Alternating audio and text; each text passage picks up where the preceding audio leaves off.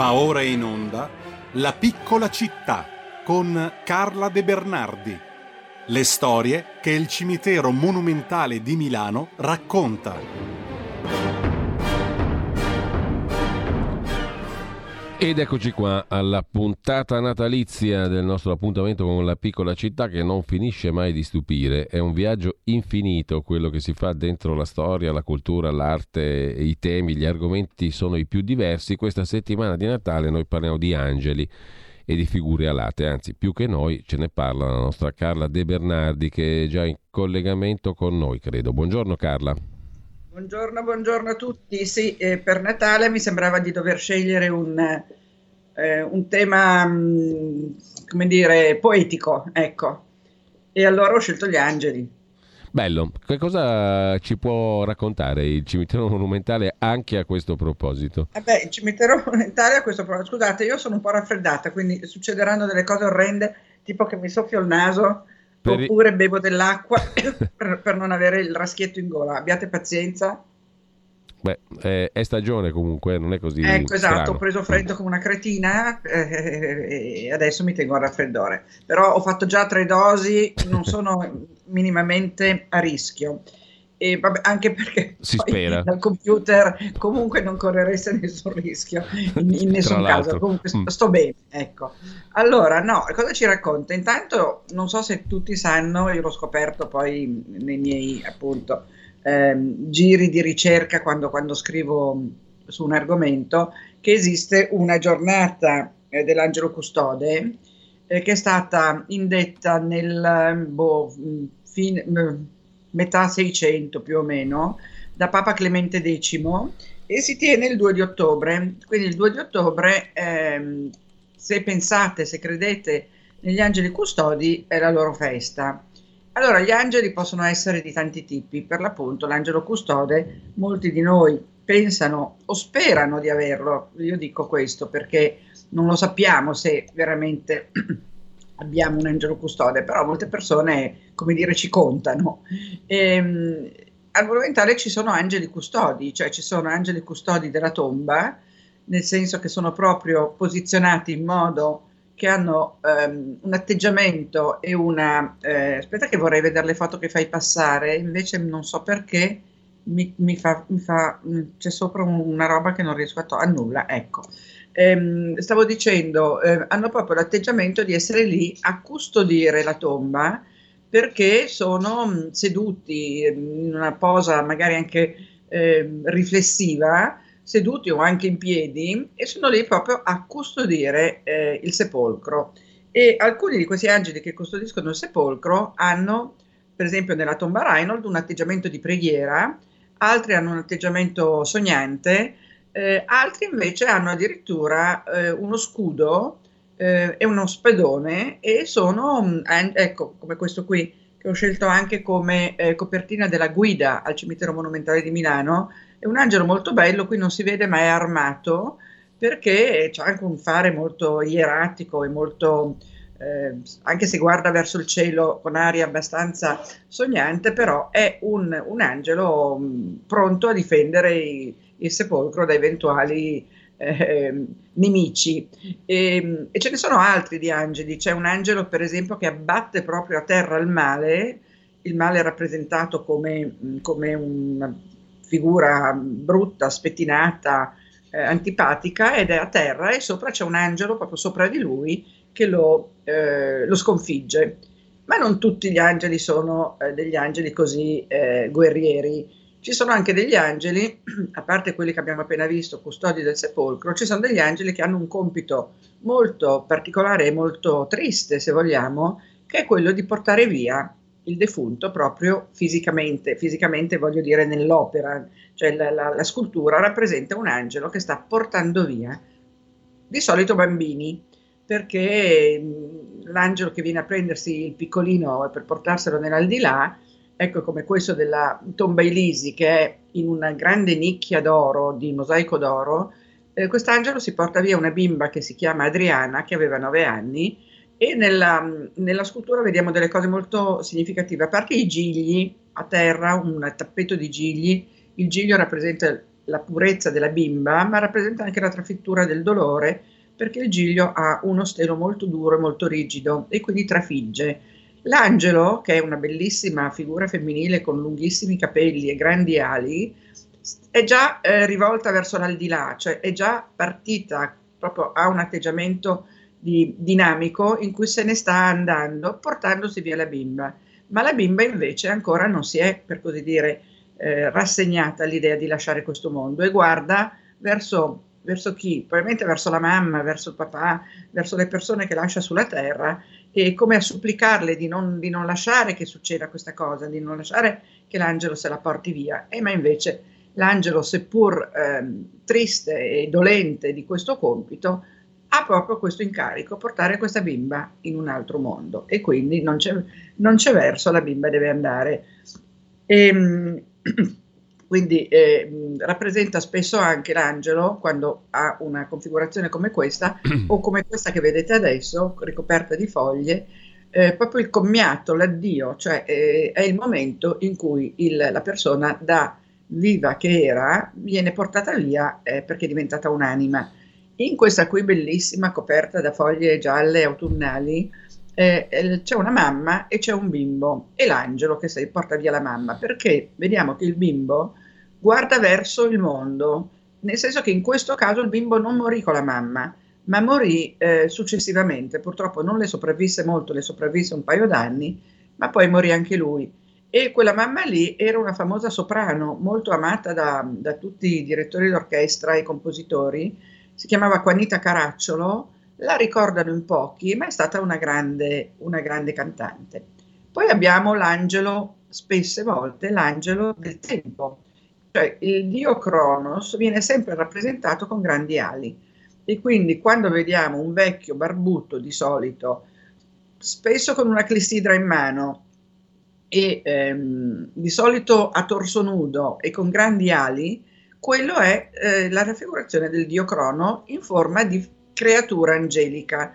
Per quello io ho chiamato il mio capitolo nel libro del, di Eupli sulle passeggiate Angeli e creature alate, perché per esempio queste creature alate, ecco qua il nostro Cronos, ehm, non è esattamente un angelo, ma è una creatura dotata di ali. E poi è dotato di quella grande falce che è quella che celebra il nostro Totò nella poesia a livella, perché la falce quando taglia il, le messi le taglia tutte alla stessa altezza. E quindi oltre a recidere la vita, questo è il senso della falce, che recide una vita, ma recide tutte le vite alla stessa altezza e quindi non c'è differenza se muore un giovane, un vecchio, un bello, un brutto, una, eh, tutti vengono, ehm, vengono recisi eh, allo stesso modo. Hai fatto passare un angelo barocco di eh, Fausto Melotti, molto poetico, è un angelo in lamina di, di rame che era, era adorato, purtroppo l'adoratura si è persa, e quest'angelo invece è un angelo dell'Apocalisse che tende le mani verso il sepolcro della famiglia Achille e sulla parete della, del sacello, il sacello è una, un grosso cubo che contiene le spoglie dei defunti, ehm, tende le braccia verso questo sacello e dice, eh, un versetto del, del, dell'Apocalisse di San Giovanni che riguarda appunto la, la dipartita. Adesso il, versetto esatto non me lo ricordo, ma è proprio scritto sulla parete della, di questo capolavoro, perché è un capolavoro, perché mette insieme gli scultori Figini e Pollini, che erano due scultori razionalisti che a Milano hanno fatto delle bellissime case, e Fausto Melotti, che era il se non ricordo male, il genero di Pollini. Eh, tra l'altro Pollini era il, pa- il papà di, di, Maurizio Pollini, del, del, musicista, ed è stato un grandissimo eh, architetto. Io ho avuto la fortuna di incontrarlo, perché non posso dire di averlo conosciuto, perché io ho lavorato nello studio Gregotti tanti, tanti, tanti anni fa, e eh, non come architetto, perché non sono architetto, ma mi occupavo di mostre, organizzazione mostre, relazioni esterne, eccetera, e veniva il anziano eh, Gino Pollini, che era stato il primo o uno dei primi soci proprio di Vittorio Gregotti. Eccolo lì, la tomba Achille e l'angelo che vedi, non riesco a leggere perché la foto non è così definita. Comunque è un bellissimo versetto dell'Apocalisse. Vedete l'angelo che protende le mani, le braccia e, Il sacello, tra l'altro, si vede bene, è in marmo di Candoglia, cioè in marmo rosa. Il marmo di Candoglia è il marmo del Duomo, che in realtà raramente trovi nelle tombe, perché proprio il marmo di Candoglia è praticamente tutto destinato al, al Duomo, perché sappiamo che il Duomo è una fabbrica continua, no? si dice la fabbrica del Duomo. Il Duomo è continuamente soggetto a restauri e a, e a piccole ristrutturazioni, ma anche le statue. Credo che ci sia un laboratorio che restaura le statue del Duomo, adesso non mi ricordo dov'è, ma qualcuno me ne ha parlato, perché anche loro sono sempre lì fuori alle intemperie, alcune, altre sono dentro. Credo che le statue del Duomo siano circa 3.000 e, quindi, e tra l'altro, cosa che forse non tutti sanno, a parte la, eh, quella specie di, eh, come si chiama, Statua della Libertà, che c'è sul balcone sopra il portale grande del Duomo, perché è proprio una, una figura della, della, Vergine Maria che ha dato ispirazione alla, alla, alla Statua della Libertà di, di, New York ed è fatta da Pacetti, ehm, ma sulla facciata del Duomo c'è per esempio un, basso, un alto rilievo, perché non è un basso rilievo, un alto rilievo di Primo Carnera che fa a pugni con un altro pugile, eh, c'è Arturo Toscanini, eh, c'è persino un altorilievo del Duce, della testa del Duce, che a un certo punto credo che gli abbiano aggiunto un cappello in maniera da, da, da, da nasconderlo un po', e quindi ci sono anche tutti questi personaggi, Toscanini forse l'ho già detto, tutti questi personaggi eh, contemporanei che vengono eh, scolpiti e messi poi eh, in facciata o dentro all'uomo. Quindi il Duomo, così come lo vediamo noi, è un continuo ehm, adeguamento anche storico, se vogliamo. Ecco, questa edicola qui vediamo che c'è una mamma che piange e un angelo che porta via la giovane fanciulla e anche qui eh, l'angelo è molto triste, sta baciando la fronte della ragazza come a consolarla del fatto che se ne deve andare e vediamo che eh, atterrano, atterreranno su un prato di fiori che è il paradiso, terre- del paradiso, ehm, il paradiso insomma il, l'Eden, mentre tra la mamma e l'angelo che si porta via la ragazza ci sono dei rovi. I rovi sono la, il dolore, rappresentano il dolore. La vita terrena è rappresentata spesso con dei rovi e la vita eterna con i fiori, proprio a, dimostra- a dimostrare, a sostenere che la vita terrena è piena di dolore e la vita eterna è invece piena di bellezza. Ecco, qui abbiamo di nuovo la nostra Quanita Caraccio senza più le foglie e, e altri, altre cose che vi posso dire, vabbè, per esempio c'è il, ecco, questo è un arcangelo, la foto è un po' scura, mi scuso, ma eh, non sempre vengono come vorrei. Questo è un arcangelo, l'arcangelo si riconosce perché ha le ali molto grandi e arrivano a terra le ali degli arcangeli. In questo caso l'arcangelo che è, ehm, eh, sta portando via un'anima, tant'è che lei ha i piedi sollevati, non so se lo riuscite a vedere, quando un'anima viene portata in cielo ha i piedi sollevati da terra. E eh, questa signora, questa ragazza, sta anche perdendo gli abiti, cioè non ha più un vestito, ma una specie di sudario che però anche quello sta scendendo, sta cadendo a fare grandi volute su un sepolcro barocco molto bello su cui c'è lo stemma della famiglia che era la famiglia Carcano di Bregnano, una delle poche famiglie nobili del Monumentale perché il Monumentale ha pochissimi aristocratici perché è un cimitero che è nato per la borghesia, borghesia della, di metà 800 e di fine 800 che desidera delle tombe importanti perché è una borghesia che ha fatto i danè, come si usa dire.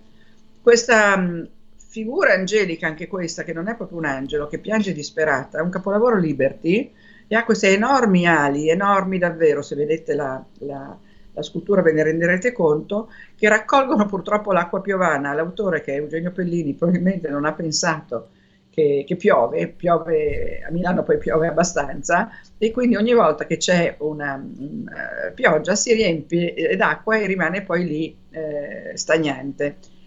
Uh, quest'angelo un po' particolare in mezzo ai fiori è la tomba dell'editore eh, Formenton Macola e di eh, sua moglie eh, Cristina Mondadori, perché Macola sposò la figlia di Arnaldo e quest'angelo è fatto da un autore che io amo moltissimo che è abbastanza presente al Monumentale, ha parecchie opere, che si chiama Floriano Bodini.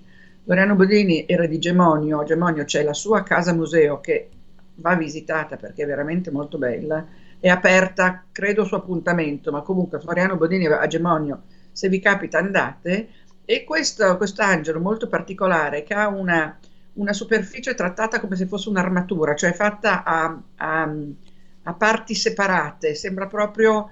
Eh, sì, io, io, la paragono a un'armatura, poi ognuno quando la vede può decidere quello che preferisce. E quest'angelo è identico a un angelo che Bodini ha fatto a Brindisi per il monumento sul porto di Brindisi, che è il monumento a Virgilio. Naturalmente quello sul porto di Brindisi è molto più grande, dieci volte questo, ma è assolutamente identico. Ecco, Adesso sento arrivare sì. il, il, vento freddo eh, sì. della tua comunicazione che abbiamo finito. Eh sì, purtroppo sì. Eh, ma io in realtà ho finito, ho finito. Tu fai vedere la copertina della guida, ecco, questa guida che abbiamo pubblicato in giugno eh, e l'abbiamo pubblicata anche in inglese, questa guida è molto molto esaustiva, quindi se uno vuole andare al Monumentale per i fatti suoi e non con una guida turistica, con questo libro trova tutte le opere più importanti, anche molte di più perché ce ne sono circa 200 e quindi eh, può star lì anche qualche giorno. Bene, allora grazie davvero a Carla De Bernardi, ne approfitto per fare anche a te gli auguri di buon Natale. Grazie. E poi torneremo a risentirci dopo, dopo le festività. Sì, sì perché il, quando tu pensi dopo, dopo l'Epifania immagino. Sì, direi di sì. Cosa, cosa dici? Lo, lo, decidiamo qui seduta stante, in diretta. Cosa dici? Decidiamo seduta stante. Io non dovrei muovermi da Milano, quindi, anzi non mi muovo da Milano. Nel caso dovessi andare via due o tre giorni ti avverto per tempo e se no facciamolo anche adesso. Non ho il calendario, per cui non so dirti come cade il... Guarda, lo vediamo, lo vediamo, subito il calendario perché il lunedì sarebbe... Il 2 domenica. Il 2 domenica. domenica, lunedì sarebbe il 3 sarebbe il 3. Se non mi sono mossa da Milano, lo facciamo, Benissimo. io lo faccio volentieri. E se invece dovessi decidere, decido prima, ovviamente, ti avverto. Benissimo, al più tardi ci risentiamo il 10. Fantastico, grazie a tutti, grazie. un grandissimo augurio a tutti. Avete ascoltato La piccola città.